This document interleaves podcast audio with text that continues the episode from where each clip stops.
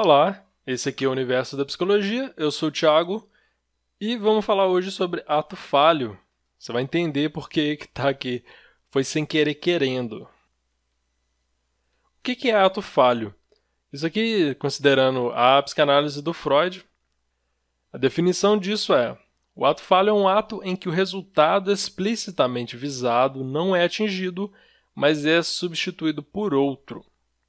Não são os atos falhos não são designar simples falhas da palavra, da memória e da ação, mas as ações que habitualmente o sujeito consegue realizar bem.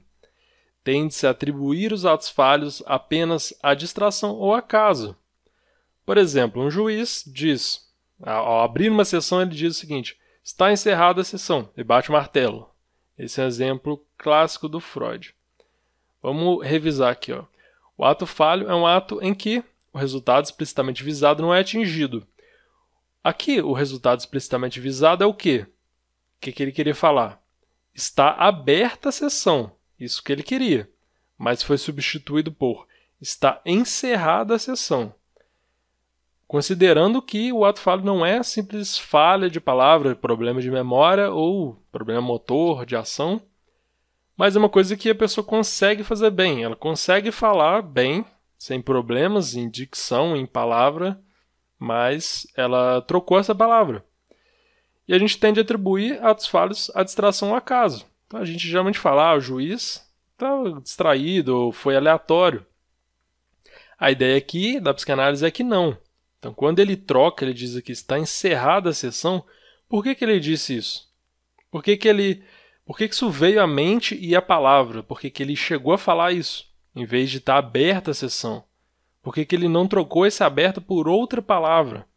Então, aqui que a gente começa a pensar que existe um significado para isso, e a psicanálise lida com essa ideia de que há um determinismo psíquico e as coisas têm sentido por mais que não pareçam. As palavras, os pensamentos, eles seguem uma certa ordem, um certo funcionamento psíquico e há um sentido ali. Então, por exemplo, no juiz aqui, no caso dele, poderia ser que ele não estava afim de trabalhar fácil. É, supondo a interpretação, né? E isso é algo que tem que alertar também, que não é sair interpretando todo mundo aí. Por isso até que não vou trazer caso famoso aqui. Mas é melhor fazer isso em análise, porque você tem todo um mais um universo de informações para corroborar ou para dizer que aquele ato falho foi besteira ou realmente tem aquele sentido. Então a melhor forma de interpretar é realmente fazendo análise, tendo conhecimento melhor de todo o contexto e não só do ato. Mas, supondo que, que seria um ato falho, pode ser que ele queria ir embora. Ou seja, há um desejo que pode estar inconsciente que foi emergido, emergido não, ele apareceu à consciência. E apareceu de uma forma que apareceu também no ato. No ato falho, aconteceu realmente, ele falou algo que estava poderia não ter nem passado pela cabeça dele, porque às vezes ele poderia ter freado, mas é, escorregou, foi um deslize. A gente vai entender melhor por que, que o ato falho acontece. A gente vê um ato falho como uma manifestação do inconsciente. Os atos falhos são formações de compromisso entre a intenção consciente do sujeito e o material recalcado. Ou seja, há algo de consciente, mas há algo de inconsciente. É uma formação de compromisso, há uma ligação entre esses dois tipos de conteúdo. O ato falho é um ato bem sucedido. O desejo inconsciente realiza-se nele, muitas vezes de uma forma bastante clara. A gente pode pensar no caso do juiz, didaticamente, que ele queria encerrar a sessão e falou que é, está encerrada a sessão. Um desejo inconsciente pode se realizar porque ele apareceu à consciência, mas isso não acontece sempre o mecanismo psíquico tem certo funcionamento que exige que material recalcado não ele se mantenha recalcado, né? Normalmente, então você tem um recalcado que ele fica escondido. Só que ele pode aparecer por vários motivos, ele está lá inconsciente. Um desses, dessas formas de aparição dele é através de uma formação de compromisso. Então, algo do consciente e do inconsciente se ligaram para produzir esse ato. Vamos melhorar um pouco fazendo desenho. Por que, que ocorrem os atos falhos? Existe uma falha no mecanismo psíquico da repressão. Repressão, mecanismo de defesa. Vamos pensar inconsciente, consciente. A gente pensar que existe uma barreira aqui, vamos chamar essa barreira de R, repressão. Por algum motivo, pode acontecer de, na verdade, naturalmente, esse o que está inconsciente vai encontrar uma barreira aqui, né? Pode haver uma falha aqui, de forma que esse inconsciente apareça aqui e saia pela palavra. Isso aqui é bem grotesco, esse desenho aqui, mas é para entender, começar a entender só. Então a gente tem essa repressão, normalmente está aqui. Mas pode passar por algum motivo aqui. Por exemplo, o motivo pode ser um certo fraquejamento do ego. Pensar aqui.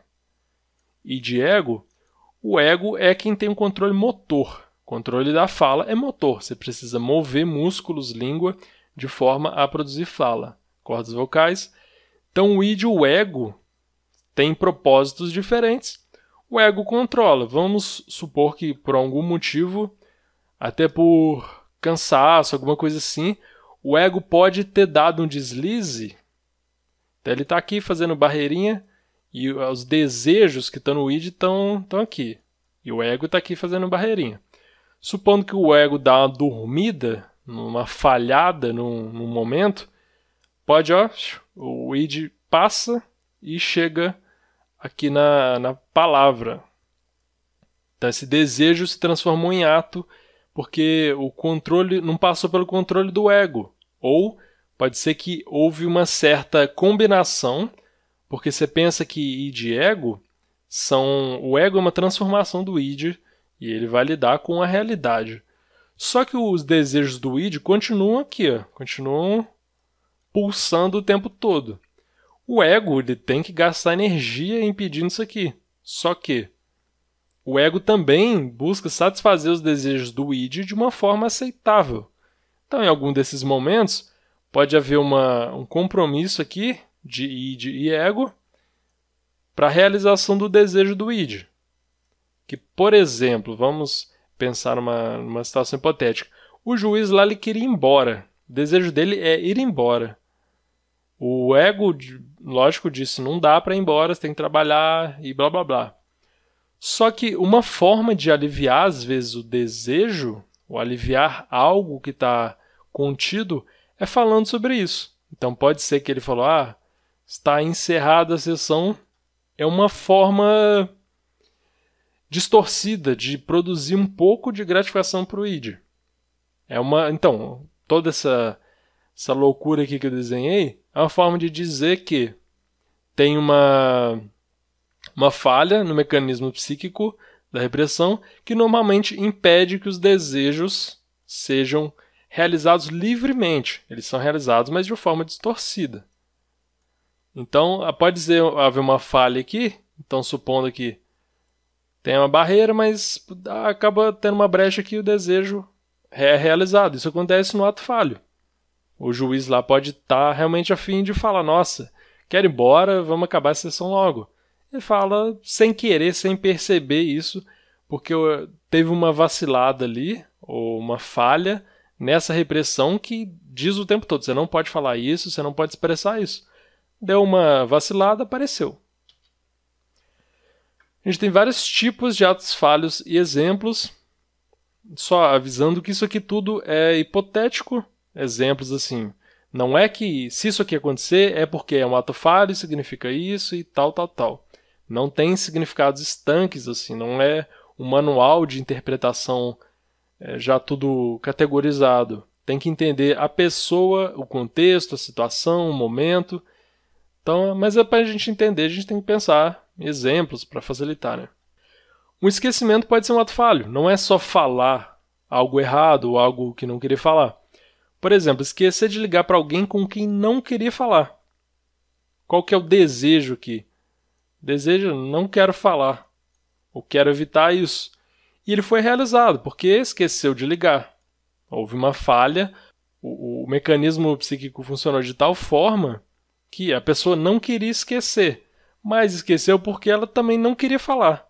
Então é uma forma também de satisfazer esse desejo aqui, mesmo que momentaneamente. Outro exemplo, equívoco na ação. Parar em sinal verde. Pode ser que a pessoa está indo para o trabalho, ela para no sinal verde. Quando vê, depois de uns segundos, ela se toca e fala: Ué, parei no verde. Não sei porquê. Pode ser que inconscientemente ela queria não ir para o trabalho. Ou seja, ela de certa forma, por algum momento, ela realiza esse desejo por meio desse ato falho, só que é algo que não é consciente. Então ela não.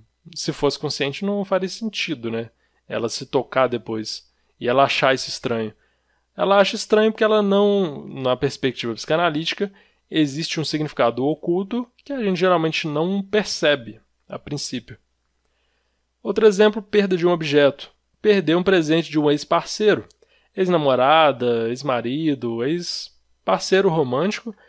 Pode ser que esse objeto, um presente, te lembre de coisas ruins, porque pode causar sofrimento, porque você está.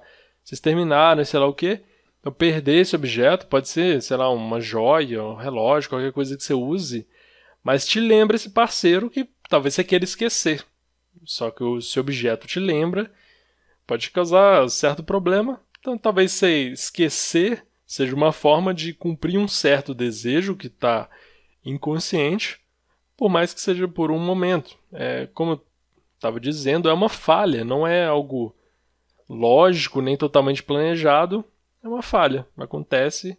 A gente tenta aqui, na verdade, é entender por que, que essa falha acontece, como que funciona esse mecanismo psíquico na perspectiva do Freud.